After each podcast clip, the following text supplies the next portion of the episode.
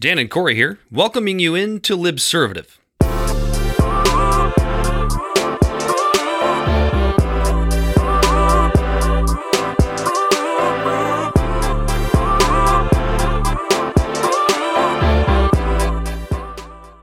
Navy Corpsman Maxton W. Sanika, 22. Army Staff Sergeant Ryan Knauss, 23. Marine Corps Staff Sergeant Darin Hoover, 31. Marine Corps Sergeant Johanny Rosario Pichardo, 25.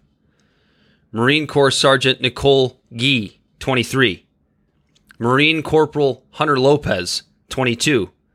Marine Corporal Daegan Page, 23. Marine Corporal Umberto Sanchez, 22. Marine Lance Corporal David Espinoza, 20. Marine Lance Corporal Der- Jared Schmitz, 20. Marine Lance Corporal Riley McCollum, 20. Marine Lance Corporal Dylan Merola, 20. Marine Lance Corporal Kareem Nikoui, 20. I apologize if I got any of those names a little bit wrong. We wanted to start the show by naming off the 13 American service members that were killed uh, at the hands of ISIS at the Kabul airport as the United States continues to evacuate. I'm sorry, continue to evacuate because it's now over from Afghanistan as we sit here on September 1st. And to get things started, he's Corey Walsh. And he's Dan Griffin. And uh, we're here. And we don't, we, I wanted to start with those 13 names uh, because I feel like those 13 names are being lumped into just 13. It's the number 13. And the issue that I'm having, that I'm struggling with, is that these 13 American service members that, yes, gave our lives, or I'm sorry, gave their lives to,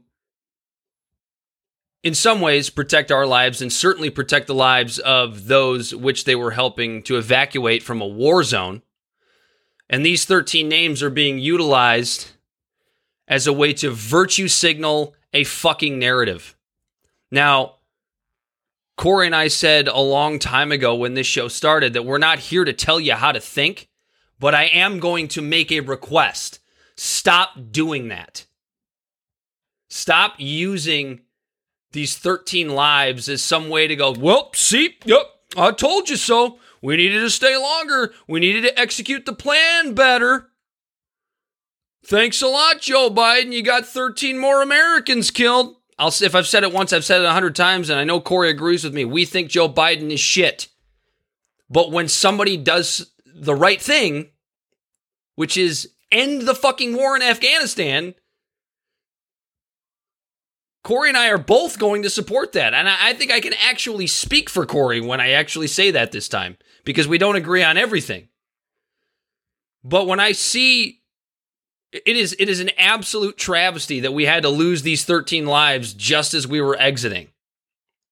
We knew this was going to be ugly. And you can't use the, that loss of life as some sort of an excuse for why this this wasn't the right thing to do. We can argue. We have plenty of time. I think it was Anthony Blinken that actually said this, uh, Corey. We're going to have plenty of time to argue about whether or not this withdrawal from Afghanistan was done well or shitty or somewhere in the middle. Right now, the focus is on the fact that that that that's actually been completed, and now we can start to look back. And yes, it is awful that we lost these 13 people. It sucks. But I think every single one of those 13 people would be the first 13 people to tell you that their lives and their losses of their lives didn't matter any more or any less than the thousands of service members and allies and Afghanis that lost their lives in the 20 years prior, which is what I feel like is lost when you try to use these 13 names to virtue signal why this was botched. When you're going to focus on the last 25 days, but you're not going to talk anything about the last 20 years, I personally have a problem with that. Unless you can find a way to explain to me why these last 25 days were a bad thing, and I'm all ears. That's what this show's about. You can tweet at us at LibservativPod. You can email us, libservativepod at gmail.com. We're happy to take these thoughts from you as long as they're in good faith. That's my monologue, and I know Corey's got a ton to say here as we start this show. Yeah, the uh, the thirteen soldiers that died is a bookend to the twenty year war of thousands of lives lost. And what pisses me off is the disingenuous virtue signaling using those lives as a political pawn to further some old man dementia Joe bad narrative. The same narrative that the right rightfully called out when it came to Trump derangement syndrome and the orange man bad narrative. The loss of life on foreign soil is always a tragic thing, and someone dying not just for me but for my country is one of the most admirable and most selfless things a person can do. And I don't just say this, Dan, to make myself sound important. I say this to remind myself of the righteous and solemn and humble acts that hundreds of thousands of men and women carry out every day to defend my family and my country. Those men died serving our country, and no one can take that away from them. But this feigned sadness almost but this feigned sadness almost does just that. Their deaths are being trivialized in this ever expanding culture war. Losing soldiers in Afghanistan was nothing new, and no one gave a damn until their biased news source told them to. And that's what frustrates me. It saddens me that we lost more soldiers when this should have ended a long, long time ago. It frustrates me we are trying to pin the deaths of American soldiers on one man giving hundreds of backroom bureaucrats and special interest lobbyists a pass for using Americans as fodder to make a quick buck for roughly two decades. And the fact that Afghanistan only got five minutes of attention in the news cycle in 2020, and the fact that we have millions of people falling for their charades again and again and again, is what really, really frustrates me. There's a sucker born every minute. That's a phrase closely associated with P.T. Barnum, and I wish people would actually care because they care, not because they're told to. And I didn't think we were going to be talking about Afghanistan again, Dan. We made a we made a sort of like bet last last episode of when we would lose interest and and the next thing would just pop up. But seeing the way that people are using these 13 lives that is nothing more than just an ass not not an asterisk and I'm not going to and I take that back of saying nothing more because it's it's treading careful water because these are American lives lost. But it's just I feel like people are more concerned with this whole red versus blue, left versus right narrative to pin these 13 deaths on Biden and completely discount the thousands of lives we lost over there for absolute bullshit. And I don't even think I don't even think it's red versus blue at this point, man. I mean, the Democrats have turned on have turned on Joe Biden because there's there are specific interests, right? Like if there has ever been a uh, a scenario which has been able to so easily point out to us and to the the rest of the American people that the military industrial complex has a hold over the media, has a hold over politicians, has a, and in turn has a hold over you know unthinking Americans out there. It's not that you're bad people, it's just that I just I don't, we've talked about it before. People don't have the time. They don't have the time that you and I have to really dig into this stuff. And so they just kind of go with it. And so it's not even this one. This one, I would be all right if it was just red versus blue. That that could be explained away. This is just this is you know uh, Raytheon and, and and the others.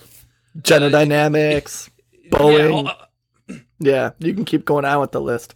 General Dynamics is right down the road for me every yeah everybody making money on uh, on war versus everybody else. And it's it's almost like the fact that it's not red versus blue has completely turned the whole thing on its head. And it, and it's and, and if you're if you're using these 13 lives to to, to push the narrative that you know because you're going to do one of two things. You're either going to push a narrative virtue signal a narrative that is secondary at work at, at best i should say and a completely bullshit narrative uh, at worst. And the complete bullshit narrative is oh see look we lost more lives. I guess we should have stayed. Yeah I mean, it doesn't ex- make any damn ex- sense. explain that to me logically in in in less than a book. Yeah well and, it's just how he did it dan he, and that is the other narrative. We could have and should have done it better, which is the secondary narrative. But what I find interesting about that narrative, Corey, and I'll let you expound on this because you probably have thought about this with a little less anger than me. Um, so Nobody it's just frustrating. Seems, you know, yeah, okay, so frustrated better than angry. Nobody seems to know how we could have done it better outside of staying longer. You see how the military industrial complex feedback loop just keeps winning the day? Absolutely. Like, well, uh, so now they oh, and now they have all these now they have all these fucking planes too, Dan. They have all these planes. Oh my god, yeah. No one wants all to talk the, about Iraq. We've done this before, we, or Vietnam. We we we we forgot our toys, and left them in the sandbox. Is, and somehow that's oh, it's it's a, it's a weaponry that's going to be used against us. I don't think people are really taking into consideration a what was left behind, b how it was left behind, and c who it was left behind to. Because I'm still getting this strange. Uh, nobody's saying it outright, but it's this strange feeling that Americans still feel like every Arab is the same. You keep getting this idea that Dan, they think that every Arab is a terrorist. You mean to tell me that Americans have an issue with uh, painting broad brushstrokes on communities of people and they look at groups like monolithic fucking things. It's, especially when they're brown. Well, they're all towel heads to me. They must be. They must be d- dirty terrorists. Like the. It, w- what people don't, and this isn't that. Or this, or it's out. this one. It's. Have you ever heard this one? Well, not every terrorist is, or not every Muslim is a terrorist, but every terrorist is a Muslim. Tell that to Timothy McVeigh. I mean, come or on, Dylan guys. Dylann Roof, or I don't want to keep Dylan, naming yeah, their yeah. names because we just we named the names of the soldiers this now for the fact of giving them the credit of actually putting signing up and putting their lives in the line. They knew what they were there for. They knew that the at the risk that they were putting, and they did it anyways. 20 years old, Dan. 20 fucking years old. Some of those guys were as old as the war itself. So I don't want to keep. gals, yeah. So I say that because I don't want to say the names of these other people because I don't want their names to be in the same breath as us uh, respecting soldiers who fell on the line of duty. So I'm not going to keep naming them. no, I could. And, and and I and I and I totally understand, but the, the, the thing when when people want to bring up the you know, the fact that we left planes behind, the fact that we left Humvees behind, jeeps, tanks, guns, whatever, they're coming at every angle. You're not wrong. Again, it's it's not ideal. Like, and, and you and I talked about this when the withdrawal started. Like, it's not ideal. We knew this wasn't going to be pretty. We knew this wasn't going to be wasn't going to be fun. We knew that there was a chance American lives could be lost on the way out, and sure enough, here we are sitting here today, thirteen of them that we named at the beginning of the show. For for what was it like 20, 30,000 people we evacuated? What was the actual what's the final yeah. number? As of Saturday, we're sitting here now on Wednesday the 1st. As of Saturday it was 117,000. I haven't gotten an updated number since then. 100 That's a small Yeah, as of Saturday. So that is 100 so the total number is 122,300 people. 122? 122,000, yeah. So, and, and I've actually seen people online like somehow trivializing that. Like, do you understand that that is like the probably the biggest evacuation that's ever been pulled off in American history? But for some of these people, it's it's not enough. If you don't get every last American, if you don't get every last, I mean, it, it just feeds right into the military complex narrative of got to stay a little bit longer, got to stay a little bit longer, and I don't know if these people realize they're feeding into that bullshit. I don't think they do for the most part. Because when you look at polling, it's still something like 65% of Americans wanted to get out of Afghanistan. But when you when you watch and read mainstream media or you, or you look at what's being said on social media, it really doesn't seem like that's the case because of the way they did it, because we left our toys behind. Toys, most of which they can't even use, by the way, because they've been disabled. Who in the hell are they going to buy the parts from? right to yeah, operate to operate our machinery.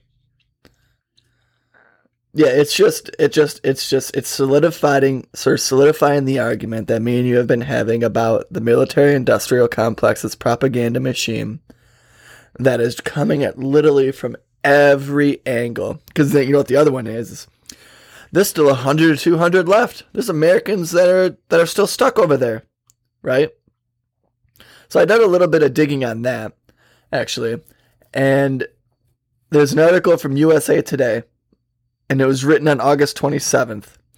And on August 27th, there were still 700 Americans unsure, Dan, unsure of whether or not they wanted to even leave because these were Afghan people who had dual citizenships. So we're using this trivial number of 100 to 200 of people that are over there that are still stuck there when they all were told months ago that they should leave and this and that. And it's like, how how real is that even that number even? Of those 1 to 200 are they 1 to 200 of that 700 that up until the day we left were like i don't know i might kick it. Now they're all of a sudden at the door going wait let me in. Yeah. you know it's just it's one more cog in this wheel.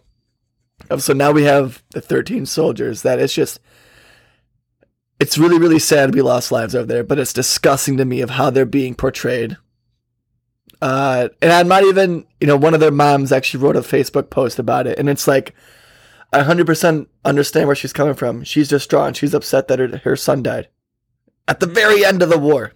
At Yep. the very end of the war.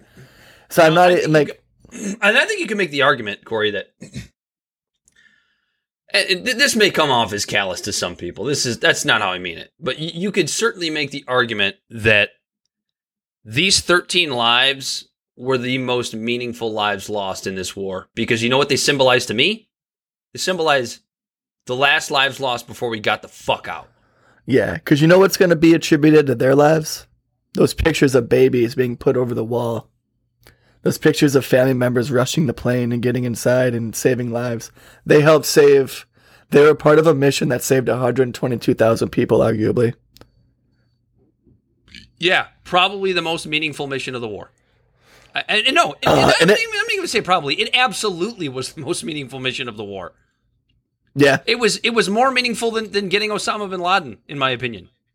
of getting the soldiers out, of getting just the people out of there. Yeah, Yeah, that could that could be said. I mean, uh, the the amount of troops we put in there to actually get Osama bin Laden, Osama bin Laden actually. I mean, hindsight is twenty twenty. We're kind of doing the same thing that we were complaining about when we talk about how everyone has their opinion on this now. But did we really need? We got two thousand people died in Afghanistan going after Osama bin Laden, and we didn't even kill him in Afghanistan hmm facing an army that of the Taliban who we helped cultivate and give the weapons to when they weren't even the ones that actually uh, initiated and pulled off the attacks on uh, 9-11 which by the way there wasn't even one afghani on any of those planes they were all saudi arabians they were all Saudis. We know this, but it, you're not you're not going to see that in any of these narratives thrown out there right now. What, what people need to understand is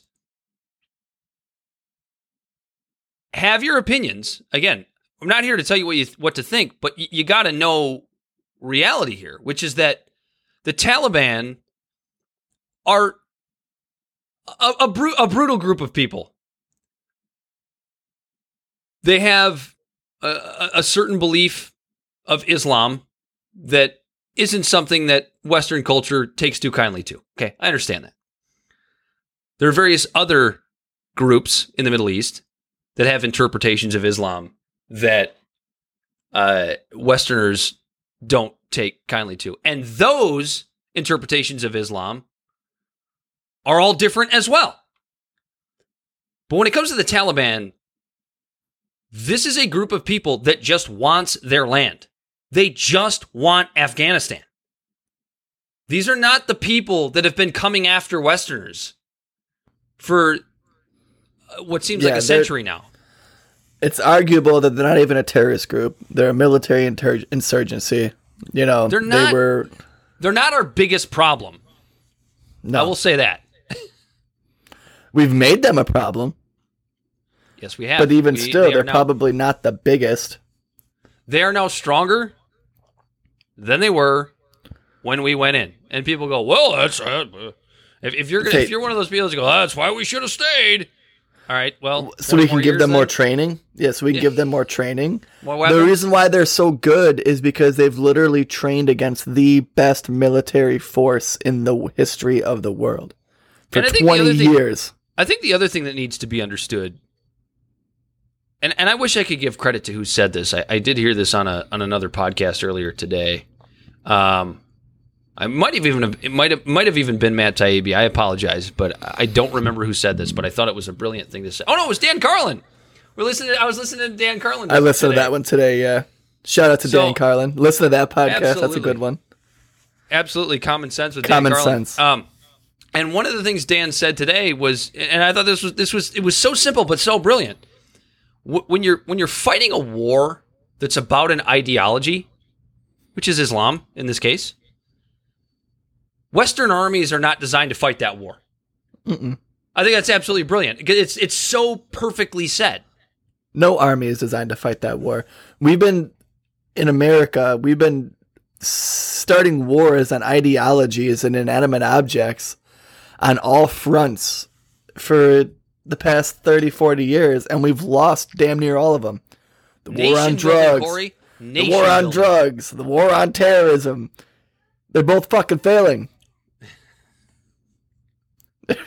you know what I mean? It's absolutely insane. completely unwinnable. And when it comes to the weapons, if that's what you're going to go with, It's just Uh, they're grasping at straws. They want our soldiers there so bad. Even Trump. So on July 26th, that motherfucker Trump, he go he says, what did he say? he said that uh I don't have the exact quote, but I, it's something like they want Biden wanted to pull out. He wanted to. He wanted to keep the troops there. I know it was July 26th. Was but he that one couldn't. of his We made it very difficult. Yeah, They made it difficult. He couldn't do it. He couldn't pull him out even if he wanted to. It's our, you know, we're a making great it happen. memory, this guy. okay, just sit down, please. And then August 30th, he, he has a statement, right? Statement by Donald J. Trump, 45th President of the United States of America. Never in history has a withdrawal from war been handled so badly or incompetently as the Biden administration's withdrawal from Afghanistan. In addition to the obvious, all equipment should be demanded to the immediately be to be demanded to be dem- immediately returned to the United States, and that includes every penny of the 85 billion dollars in cost. If it is not handed back, we should either go in with the unequivocal military force and get it, or at least bomb the hell out of it. Nobody ever thought such nobody ever thought such stupidity as this feeble-minded, feeble-brained withdrawal was possible. It's God damn it! Just shut the fuck up, dude. You are a rude, terrible person. You shouldn't be working. Good fucking Trump. Neither you're not working either, so go fucking take a long walk off a short pier. dude. Okay, so I want to start with this. Never before has a withdrawal been botched so badly, or whatever the hell it is that he said. Iraq, Which Vietnam. which as yeah hasn't even been completed yet uh as far as iraq goes but how many times has the united states withdrawn from a, from a conflict like actually withdrawn like you could count it on one hand right Mhm. afghanistan uh i guess you could say desert storm Well, no, Uh, we we went in with that was a war that we went in to stop Saddam from invading Kuwait. We did it and we fucking left. So That was actually done. That was actually Alright, done so- right. mission accomplished okay so not so i won't even count that one so we'll say afghanistan we'll say vietnam That's we'll pretty say much it. and we'll say korea Even Korea was with an arm assist. I think we were still able to get all of our shit out. Right? So three even so It's still technically a war. It's just an. It's just a. Uh, a uh, So, so, with, so the United States have with, has withdrawn from serious military conflict two and a half times. Is that what, is that what you want to call after it? After just beating the fuck out of people. Like that's the thing too. Like I want to say this real quick. Like our soldiers, our military itself, when it comes to executing plans, and like this is something that everyone's trying to say, oh, this is, makes the military look weak. It does, and it's like, no, you're making ourselves look weak by using this political fucking topic. Vietnam, Afghanistan, both of them, when the troops were on the ground, the missions they were supposed to do, we fucking kicked ass. The problem is, is you can't beat people into submission and change their thought processes. That's something that's just completely different. You can't, You can't change ideology. battle the ideology. Yeah. Taking ground is fucking easy, and we're fucking just. You see the videos day in and day out, and some of it might be propaganda, but like, what did it? It took so. Uh, it took the Russians and their the USS, like the not not the not the Russia we know today. That's basically a third world country. That's a giant gas, gas station with fucking nuclear weapons. We're talking about the USSR. Yeah, like China doesn't even touch what the USSR was at one point. You know what I mean? And it took them what 18 years I think they were over there for and they never actually owned the place. They put in a puppet government but like they didn't they didn't have what we had over there. And the minute the and troops not were nearly as fast. and not near, yeah, like we took over Afghanistan in what, like three months or something like that. It's a big, it's a big place, and it's also Oh, very it's a difficult dirty place. It's not like it's just farmland like we have out here north of 18 Mile in Michigan. It's we're talking mountains and sand and cold, cold, cold winters and really, really, really hot summers. Like the extreme of the extreme. And our soldiers just fucking went in there and just did their job and fucking beat the shit out of stuff. But the problem was, as soon as they left, the people that they thought that they put in place could help them just they had no interest in it. Letting there shit break no- down, not maintaining anything. There's no end objective with these regime change wars. It's like okay, No, we're gonna put we're gonna we're gonna put our guy in place. We're gonna put our government in place, and then and just and then just hope they kind of do what we want them to do. And like this is in the internet era, this has been the most obvious, up in your face example of why that shit doesn't work.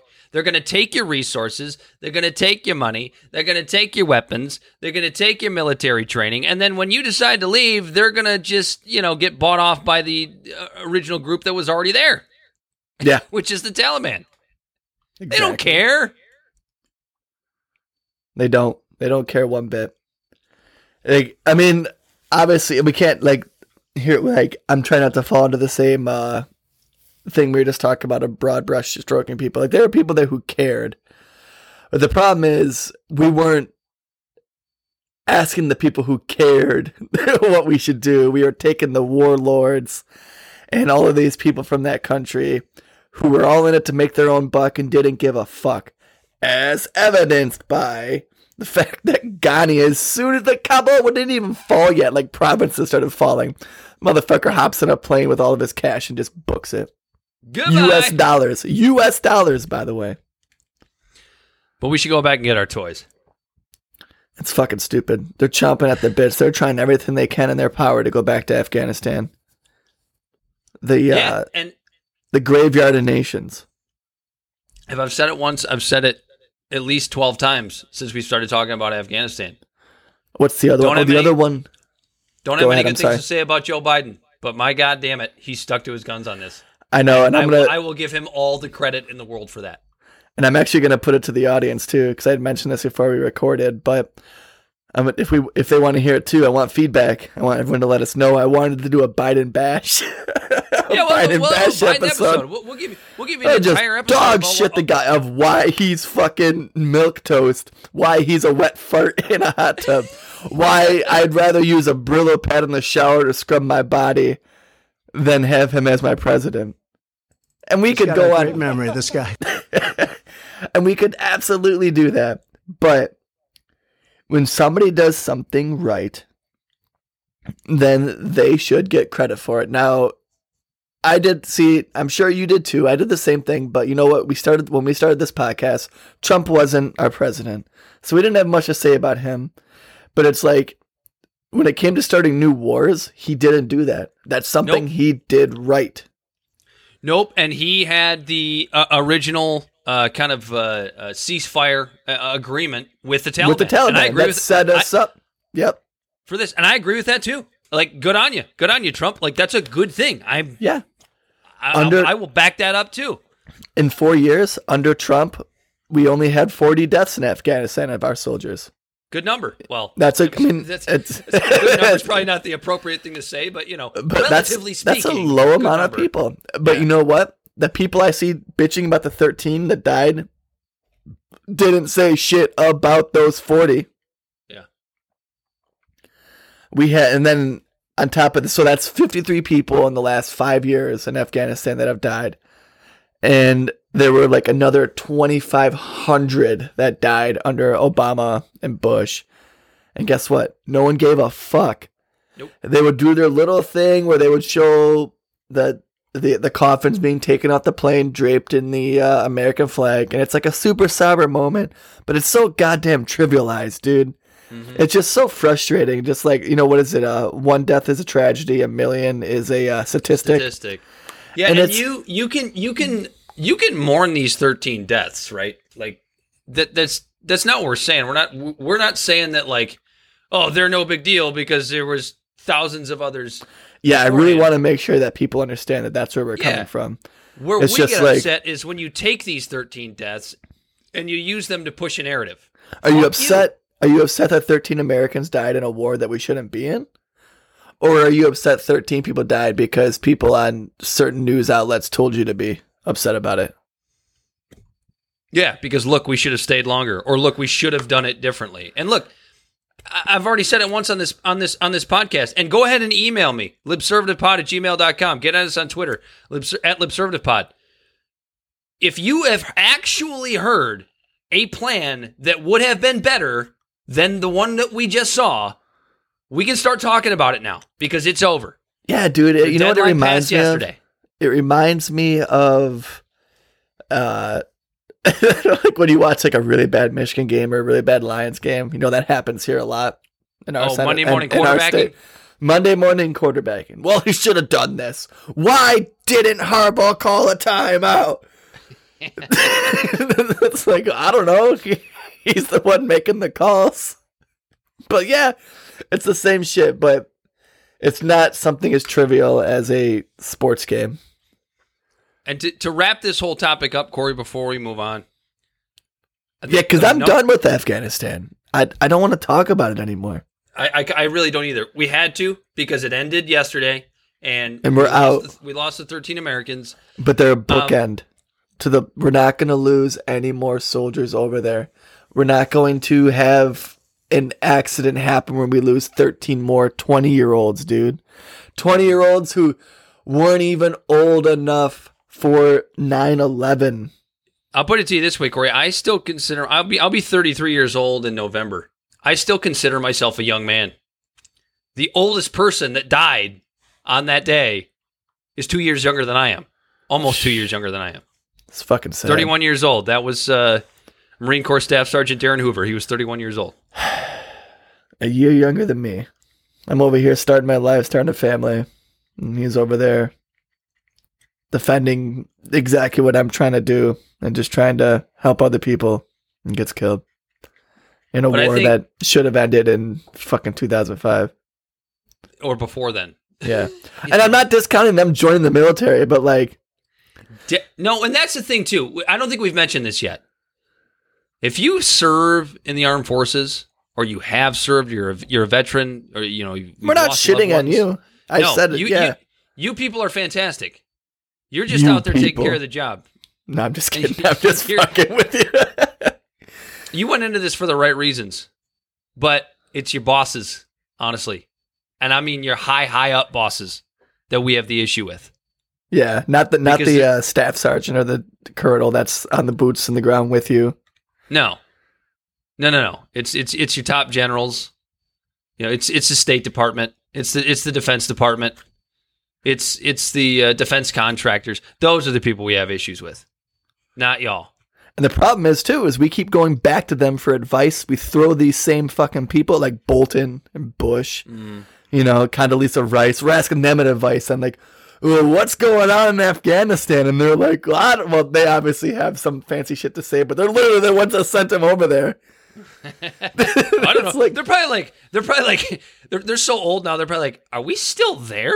I didn't, I didn't I forgot all about that. Did you get? I yeah. Yeah, because just guess what? to- It was the forgotten war.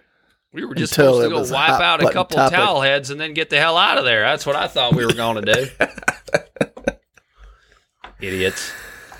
God, it's a fucking mess. And that what's frustrating me too is like this is a good little segue into our next topic. Is uh stop virtue signaling. You, if you're going to yell at the left for virtue signaling, a lot of you folks on the right are virtue signaling. everyone virtue lives signals. and the whole thing. Yeah, yeah. But no, it's only it, Corey. It's only a left problem. Don't you It know is. that? Oh, gaslighting, the moral high ground bullshit. Uh-huh, uh-huh, uh-huh. So That's why we're here. that's why we're here. but yeah, Hurricane Ida's happening right now. And they've already lost like well, yeah, that's over too, thank God. Uh, but yeah, I mean, like we've lost seven lives so far in that. You know, we're gonna probably this, and now we're in the point where it's like we're doing like the rescue operations. So like we've lost seven lives that we know of so far, and there's probably gonna be dozens more of people that are they're gonna find in houses. You know, I have a friend who had to do cleanup for Katrina, and he doesn't even like talking about it because of the shit they found. That like we're continuing to find after the news cycle ended or whatever, and it's just I think it's a good tie-in because it's like, all right, so this is more life lost. We're about to be losing a bunch more lives down there because of government inefficiency. And but that isn't sexy. That's not a hot button topic. There's no one to blame for that. No, I and I, I do find it super interesting that like Afghanistan completely and and we're guilty of it too. We just opened with Afghanistan and did fucking 35 minutes on it. Yeah. Uh, is is completely uh, you know overtaking the fact that we just lost American lives on American soil. Now, was it through war? No.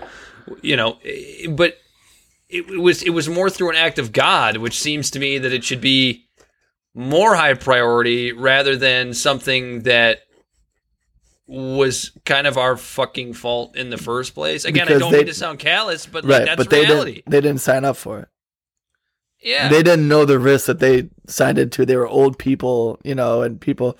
One guy, I don't even mean to kind of scoff at it. It's just completely bizarre. One of the guys, so like the it flooded, you know, like all the parishes are getting fucked again, and they're trying to s- and like they're saying that it's not as bad as it could have could have been because we uh, invested money in the actual levee system after Katrina. and it did better. It held up better. There's no question. But there's still that. a million people without power. Mhm. Let's talk about our infrastructure. Let's go tap back into Afghanistan. All the money that we spent over there, if that money would have been spent at home decades ago, we wouldn't have lost 13 people a couple days ago. We'd be all at home. We'd have we'd have the Army Reserve Corps building shit in our own country versus an infrastructure in another country. And but yeah, so I was gonna Still if we're gonna get an infrastructure bill, Corey Walsh. Oh my god. Uh, but yeah, no, one guy, uh, he was out in his front yard, whatever, and they were like waist deep water, whatever, and a fucking alligator came up and just took him down. His wife saw it right in front of her. They still haven't found that guy. Yeah. That's that's one of the deaths in uh I think it was Louisiana. A bridge collapsed, you know, it's a million people out of power.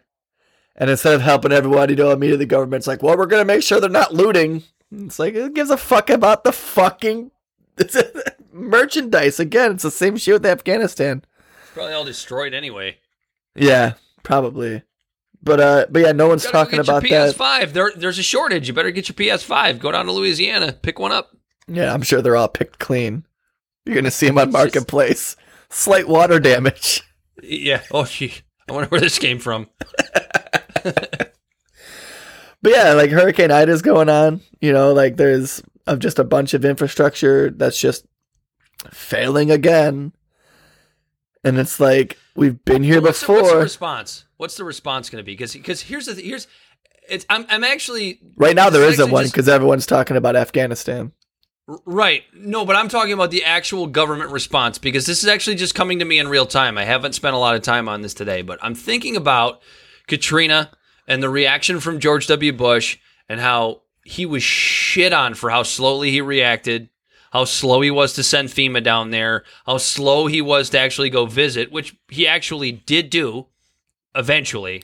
Yeah, Biden's Because- going on Biden's going on Friday. this is going to be the next thing. right? This is going to be the next thing. Now that Afghanistan's over, this is going to be the thing where, all right, how are we going to figure out ways to shit on Joe Biden now? And and and how many? Listen for the amount. If you if you're still a watcher and a reader of mainstream media, I want you to do me a favor, and I want you to tally how many times Biden's response to Ida is compared to Bush's response for Katrina. And I'm not saying this as if like I think Biden's going to do some glorious job because I You giving them homework? doubt- I, You giving yeah, the listeners homework?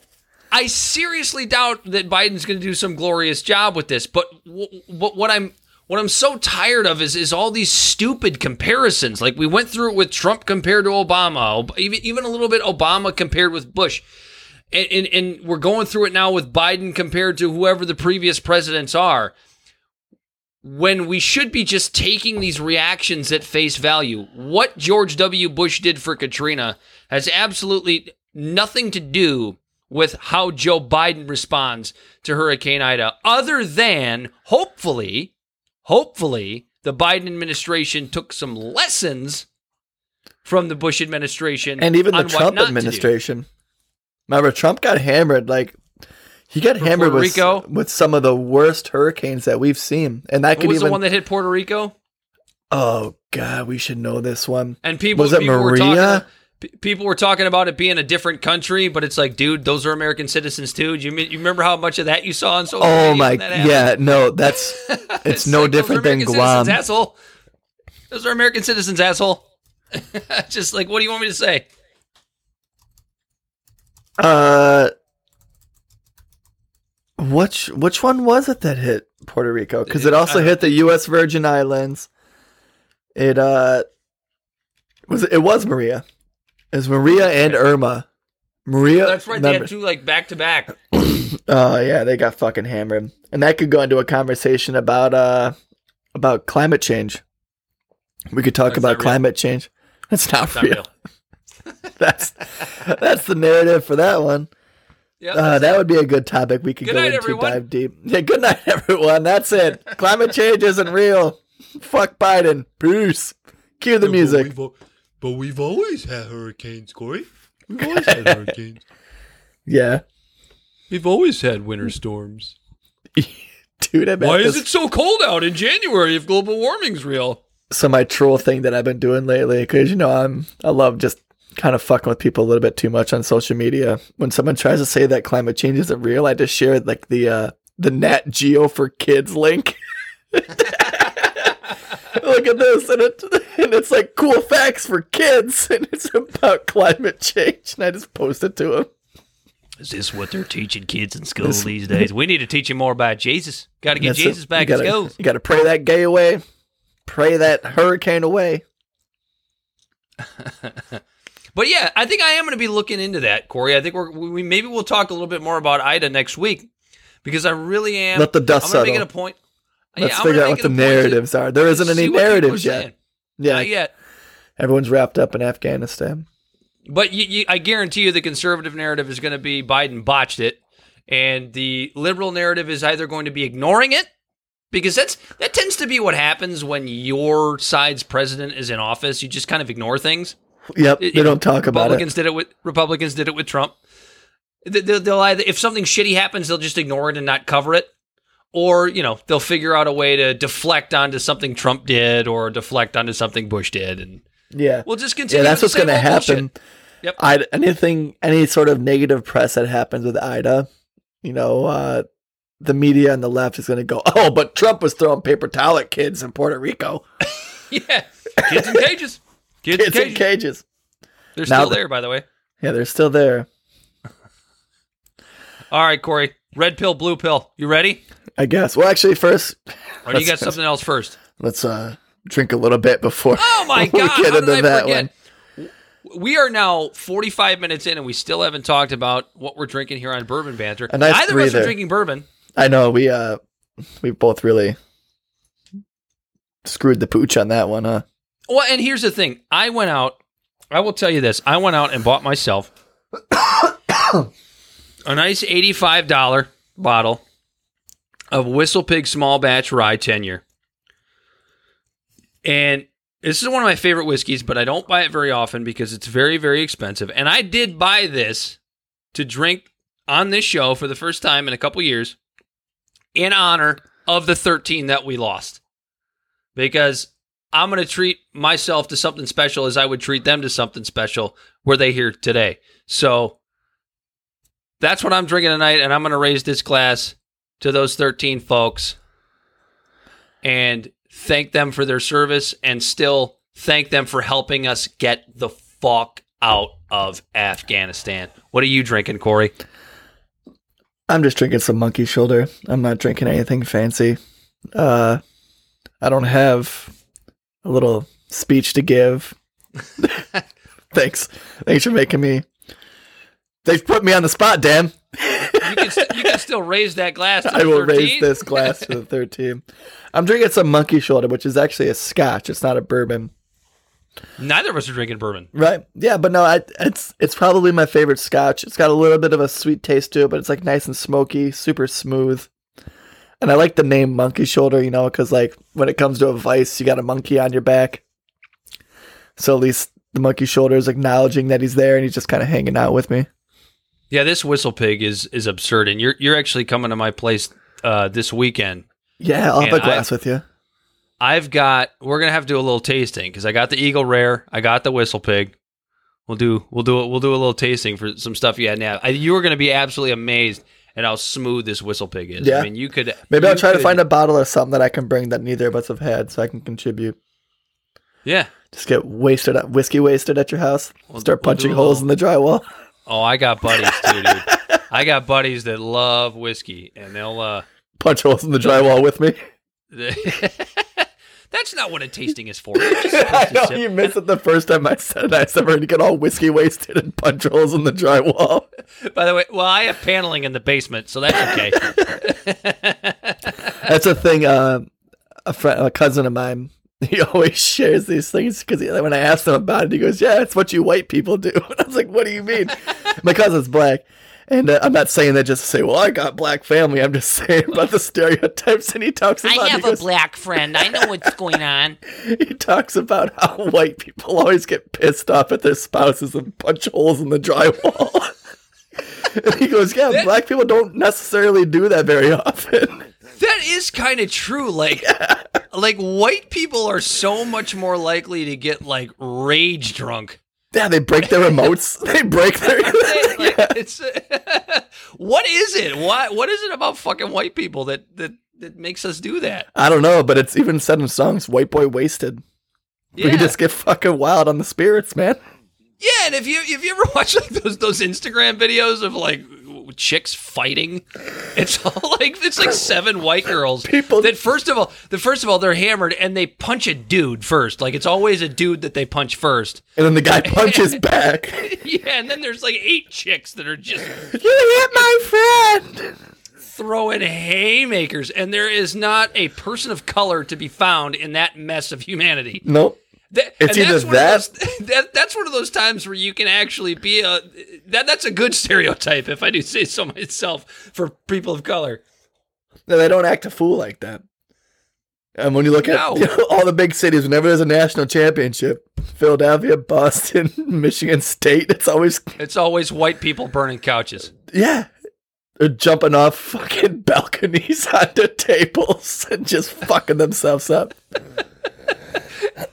Uh, the, yeah, the, yeah, all, all the brothers are up on the roof drinking, going, "Look at these fucking crazy ass white people." These fucking idiots. but they are doing like uh on TikTok. I've seen a lot more uh black people doing the crate challenge than white people. You I had a question the other day. Maybe somebody can answer for me. You can uh, tweet at us uh, at LibservativePod or email us libservativepod at gmail.com. Where the fuck are you guys getting all these goddamn milk crates? No, you just find them. Where? We used to use them to build walls and stuff that we'd ride through with our bikes. We would just go and steal them from the grocery store out back. Okay. I mean, still, but like, That's what we I mean, would do. because I, I work in grocery stores and I know there's a lot of milk crates in those stores, but I've never seen that many parked out back at once. Maybe I have. when I worked Maybe at I'm not paying Kroger, like they got picked up pretty quick.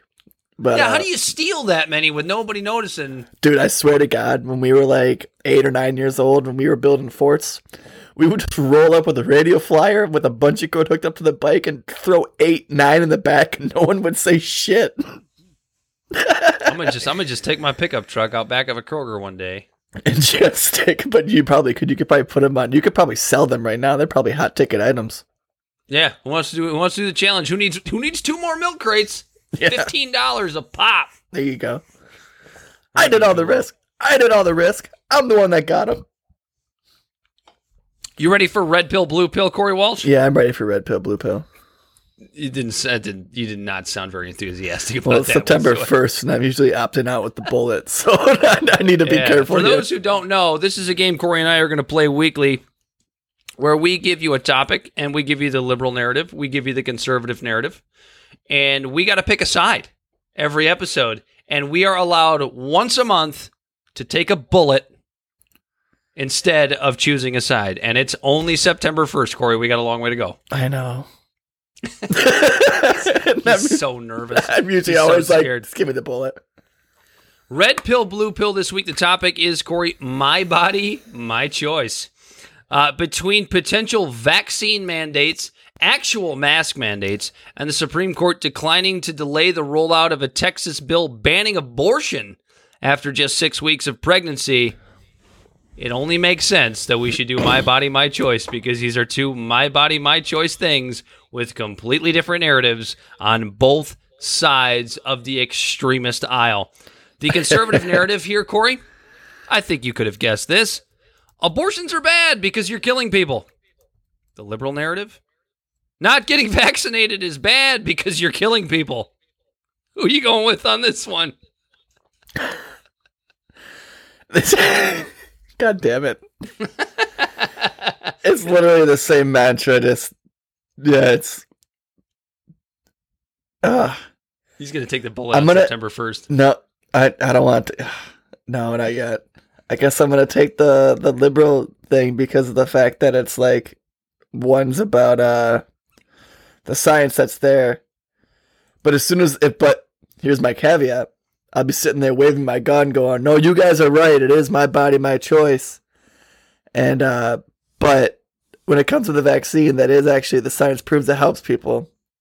But as soon as they try to say, well, then you have to take it and try to mandate shit, then that bullet probably comes into play.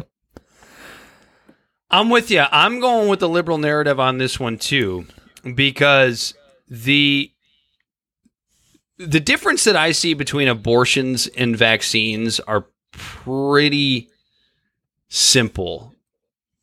All the data will show you that if you get the vaccine, you are less likely to contract the virus. How much less likely? I'm not here to talk about percentages, right? Like, 'cause- Uh, 'cause it's, they- 'cause- it's a fraction of a fraction of a percent to where it's like, but that's, I guess, just because I don't want to be just a number, another drumbeat of people that are just saying take the vaccine because there is, there are people that are getting fucked up from it, you know? So it's, I guess, like, I guess where I'm at is like, talk to your fucking doctor. Your doctor knows your body. He knows what is good for you. And if your doctor says, well, you probably shouldn't take this vaccine, then you know what? Don't take it and tell everyone just to fuck off. What I was going to finish with though is when it comes to I- okay, forcing people whether it be through law or through coercion to get the vaccine only affects one person. That's you. That's the person getting the vaccine. An abortion affects at least two people.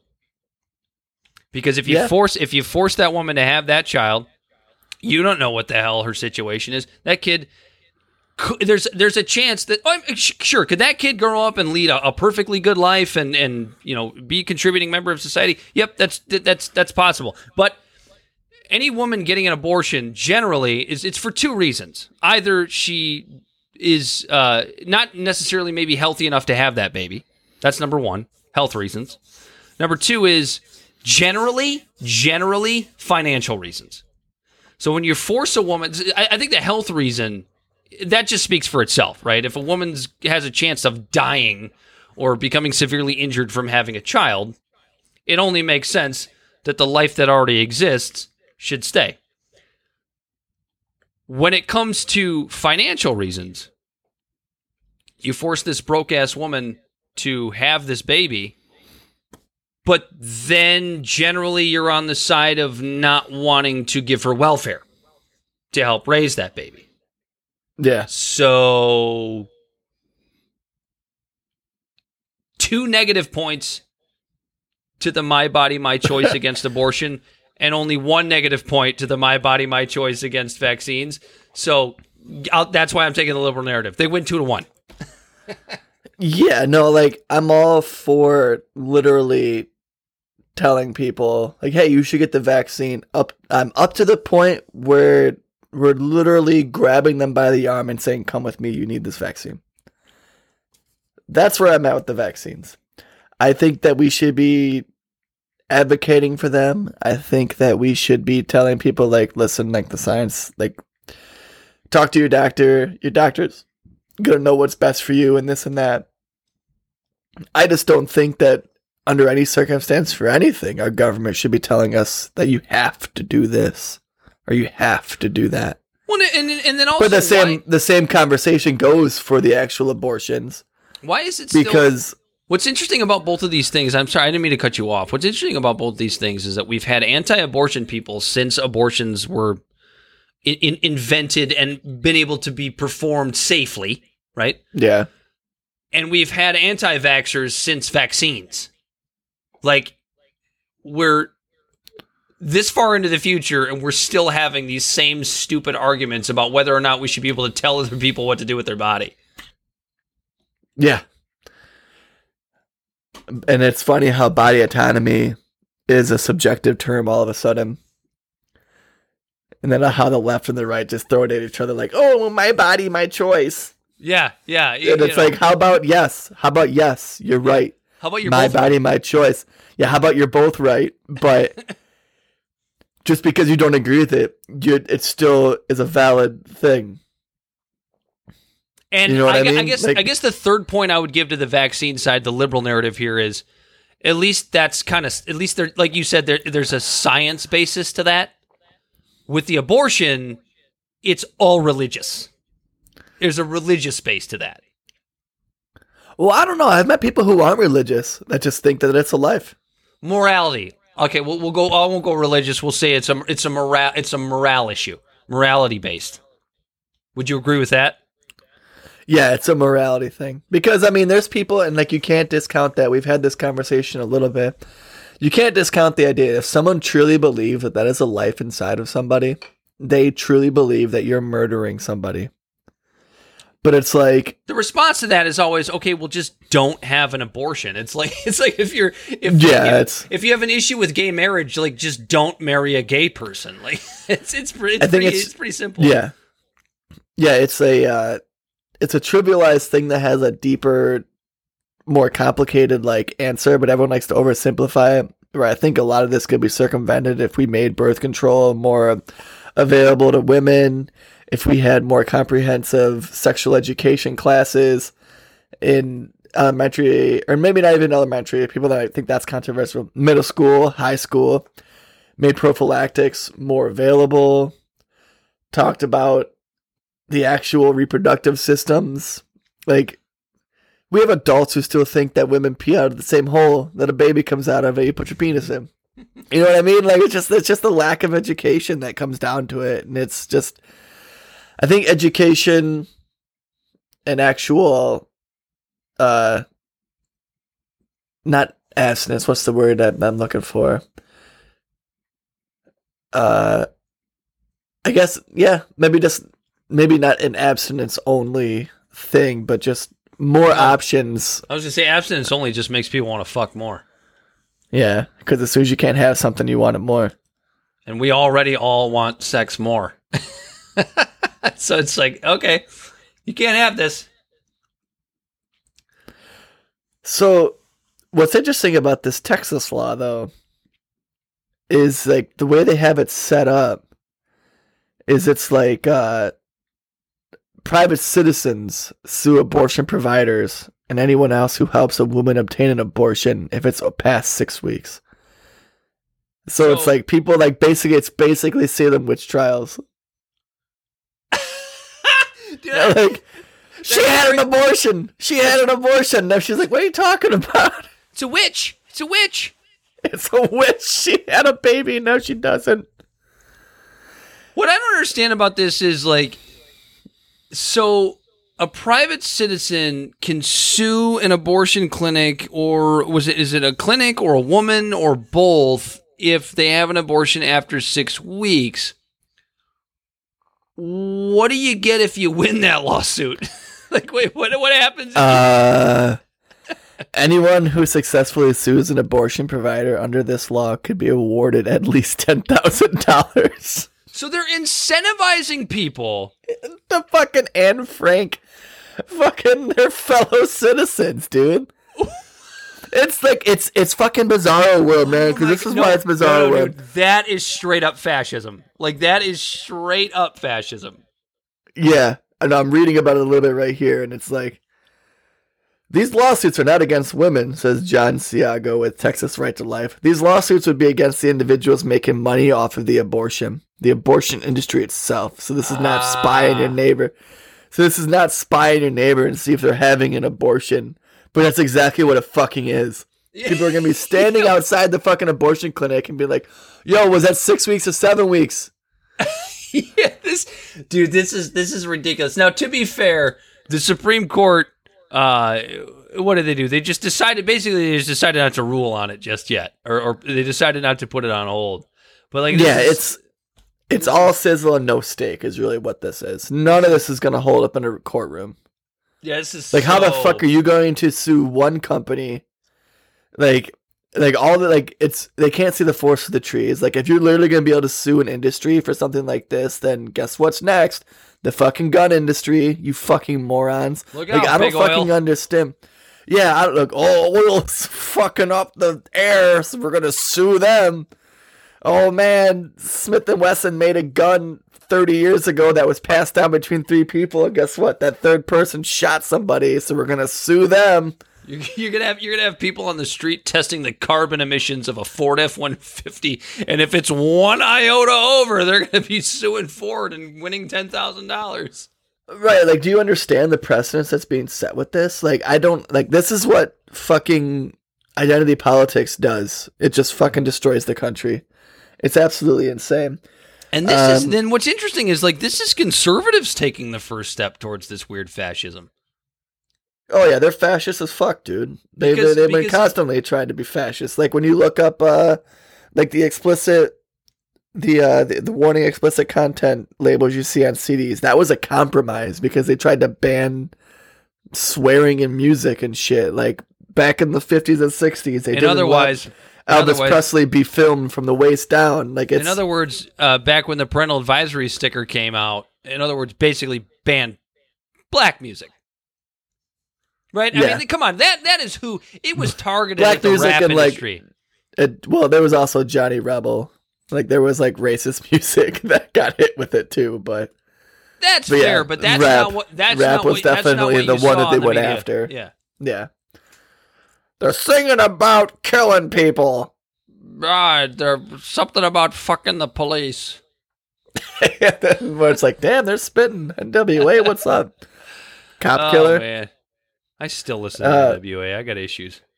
Dude, one of my guilty pleasures. So right by the house over here on 8 and Hall Road in Hayes, which no one else can know what the fuck that is. is listening besides people who listen closely, but or listen locally.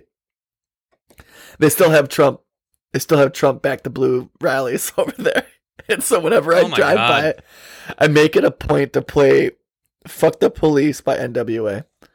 I'm not even necessarily 100% anti cop. I think that we can really shore up on a lot of the creases and flatten out and iron out some issues that we have with the police. Yeah. But just because it just fuck them. fuck them. That pisses me off so no, much. yeah. You, you don't you don't you don't say that to, as as a way to be disparaging towards police officers. You say that as you, you play that as a reason to be like, hey, To piss them are, off. Yeah, why fuck are them. you here still? It's like, Yeah. dude, there's some businesses that I drive by on my everyday job. They're still trying flying Trump flags. Now, I thought that was stupid when Trump was president, and it has nothing to do with the fact that it's Trump. Why, if you own a business, are you flying the earth. political paraphernalia in Yeah. general? You're losing business because there's going to be people that are going to drive by there, whether you're a Biden supporter, a Trump supporter, a Hillary supporter, Obama, whatever. There are going to be people that are going to drive by that business and they're not going to patron your business because of that. Why would you do that? It makes no sense to me. I'll have to send you a picture of it. The the most ironic business. Dude, it cracks me up every time I go by there. They have this giant ass Trump flag up front that says Trump 2020, no more bullshit. I love that Dude. one. Dude, you have. I'm not making this up. I'm not fucking making this up. I swear to God. It is a Porta John company. maybe they're doing it ironically. Probably not, but I- maybe. Probably not. It's just it just cracks me up. It's like that place is full of shit. They're just flying. there. I get it. I see what you did there. Yeah, you know, it's like it's it's punny. it's not just funny, it's punny. It's like of course you're flying a Trump flag. Much like much like the lady in Texas that was that had the no tread on me the don't tread on me sign, but except the snake was in the shape of a uterus. Yeah, no, that's actually pretty funny. I'd- I'd Absolutely fly that fantastic. That I thought that was so brilliant. it's just so brilliant. Speaking of my body, my choice, when we're talking about, so it's it's things like this that um make you like I, you know I went off that little tangent about mandates again. Like I'm super against them. Did you hear about? Uh, oh, I just had her name, and then I lost it. It's Marjorie Rebecca Taylor Greene? Firlit. Again? No, no, not her. Uh, Rebecca Firlit, I think is her name. Yeah, Rebecca Firlit. So this girl. Now, so for right now, we don't know all of like the the intricate details, but the as soon as it hit the media and got like any sort of steam, it got reversed. Thank God. So this girl is divorced. Her and her husband are going through a custody battle. They're doing a joint a joint custody over their daughter or son or whatever. The eleven year old boy, her son. And uh apparently her child visitation was revoked by a Cook County judge because she is not vaccinated. mm-hmm. So I hear stories like this, and it just solidifies how I feel. You know what? It, what what pisses me off the most about this is I don't know if you know this, Dan, but I don't like being wrong. Nobody I do does. not like. I hate fucking being wrong with a fucking passion. Unless and, it's like, something you're hoping to be wrong myself- about. Like if you say something cynical. Yeah.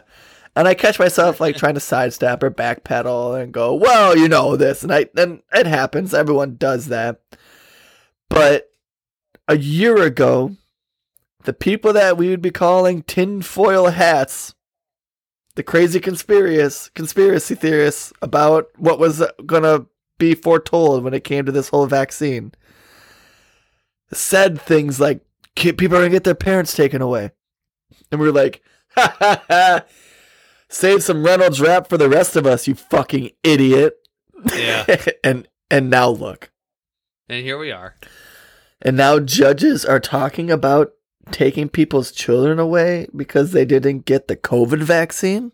What about There the flu is- vaccine? There is What if all of a sudden they're making their kids runny eggs, Dan? What if they're making their kids runny eggs? There's a slight chance they might get salmonella. I will tell you this, Corey. My grandmother, when I would go over there a couple times a week as a little kid, I loved nothing more than my grandmother's fucking runny eggs. Sunny side up. You dip I the fucking dip the fucking and- toast in there. Yes, and here I sit, and nobody would cook me those eggs the way I'm not gonna get salmonella from eggs. They're not fish. the way that Jeanette Griffin cooked those eggs is the best eggs to this day I've ever had in my entire life. And here I sit with no salmonella. Not going to take away my means of production, Corey Walsh. But here's the thing that kills me the most about this, too, right? Here's a quote from her. I've had re- adverse reactions to vaccines in the past and was advised not to get the vax not to get vaccinated by my doctor. It poses a risk. Yeah. And the first thing that the doctor asked him when he got on the, when she got on the Zoom call was whether or not she was vaccinated. The judge, you mean? Yeah.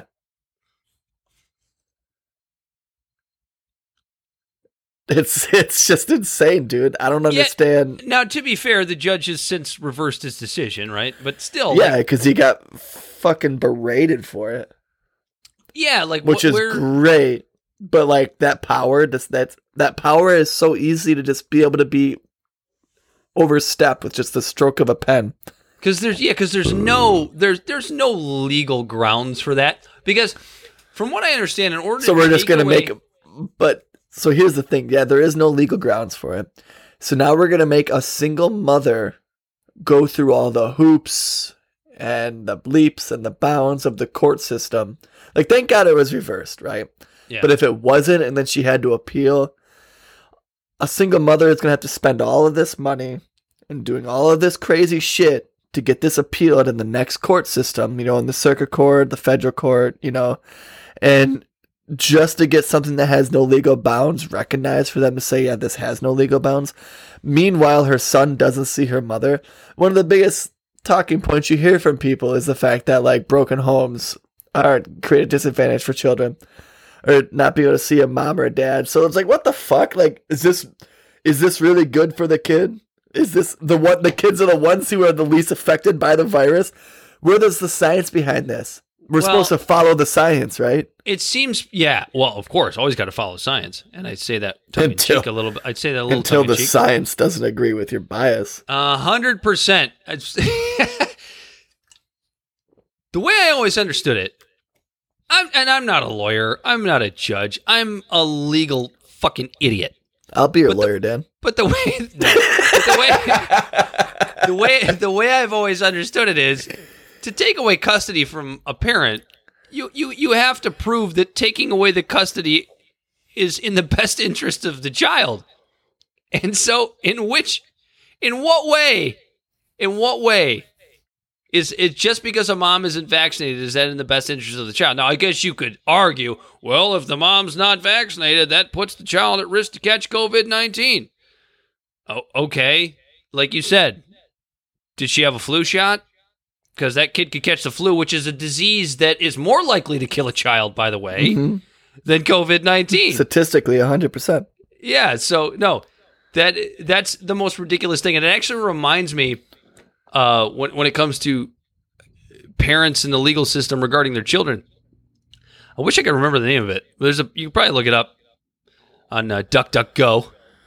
Uh, there, th- th- there's a podcast. Alta that I- Vista. there's a podcast that I listened to. Uh, it was, was one of those narrative podcasts, one of those, you know, like story episodic podcasts about a set of parents that lost their children because an infant was placed in a lawn chair and fell out and cracked its head on the cement. Total accident. Total accident.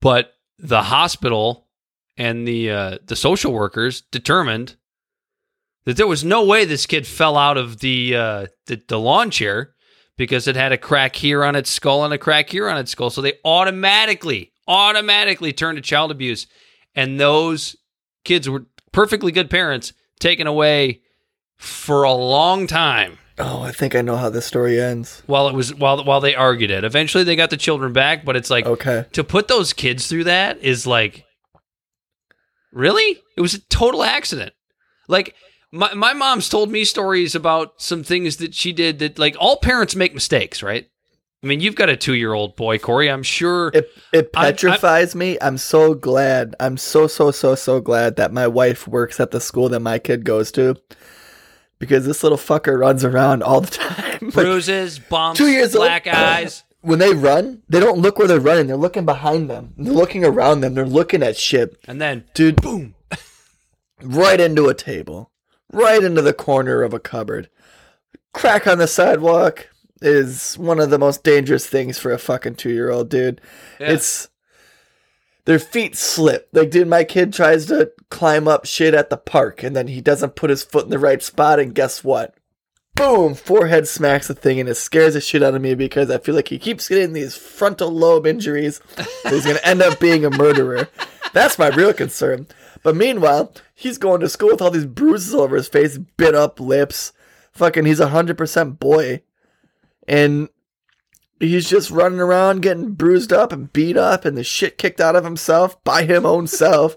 and you would think that, oh my god, these parents are beating the hell out of this kid. But that's how children learn. So they, they, they learn the hard way. Street of hard knocks. Yeah. Uh, we're an hour and 15 in here, Corey. I don't know if you had anything else. I don't have a ton more other than I think we're going to do a Biden bash episode next week. That sounds like Even if fun, we got to do even if we have to do two episodes next week, we might do a special for you. little half hour thing of just just fucking Biden up. Let's bend him over, Dan. Yeah, we we've been talking about the one thing that he did well for the last 3 weeks. And it's a big thing. Like I don't want to sound like Trump. It's a big thing. Uh, Okay, I know the big words. Okay, it's a it's a big thing. He did a really big thing bigly. He did a big Bigly. thing. Bigly. Yeah, yeah, yeah. Did he? I, I shouldn't say he did it well, but he did the right thing. He did. I agree.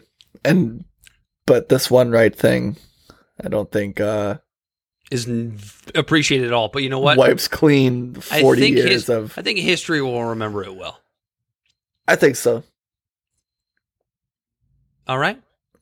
And with that, he's been Corey Walsh, and he's been Dan Griffin. and you've been Uh, listening to Libservative.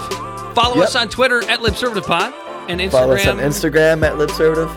Uh, we're on Facebook at Libservative. Uh, reach out to us at libservativepod at gmail.com. Uh, you can listen to us on all your Facebook, I mean, all of your social media, or all of your podcast platforms. We're on all of your social media platforms. That's all, folks. And until next time, this has been Libservative. We're out of here.